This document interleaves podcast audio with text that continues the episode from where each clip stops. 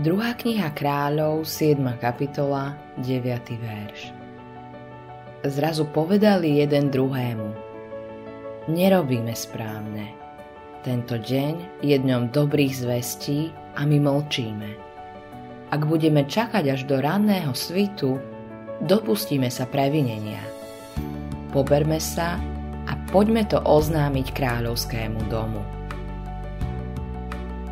Štyria malomocní zistili, že armáda, ktorá obliehala Jeruzalém, zutekala. Hospodin spôsobil, že nepriateľ počul hrkot vozov, dupot koní a hluk veľkého vojska.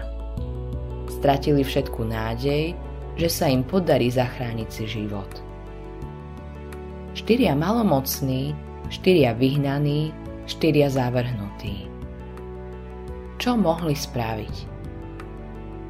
Veľa nad tým nepremýšľali.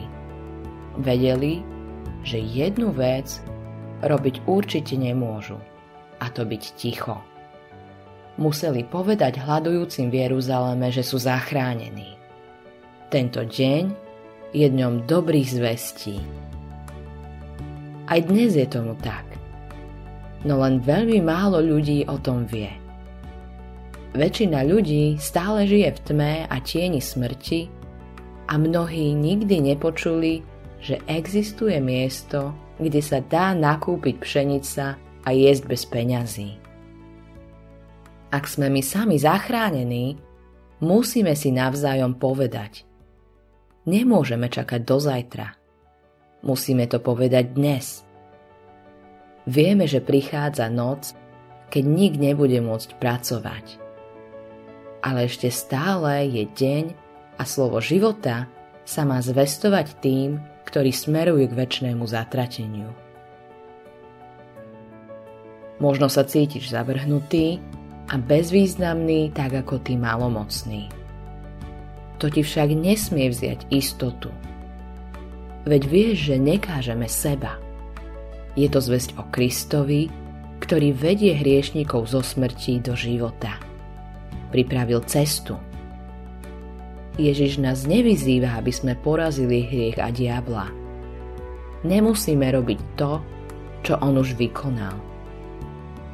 On získal víťazstvo, preto zdarma smieme piť z prameňa vody života. Hľadujúci z Jeruzalema sa pravdepodobne ponáhľali do opusteného tábora nepriateľa, aby utíšili svoj hlad. Ale vo vzťahu s Ježišom je to iné. Všade, kde sa káže evanílium, je niekoľko zachránených. Ak nikto nechce zvestovať spásu, všetci zahynú. Tento deň je dňom dobrých zvestí. Nebuďme ticho. Nech nás trest nezastihne. Autorom tohto zamyslenia je Hans Erik Nissen.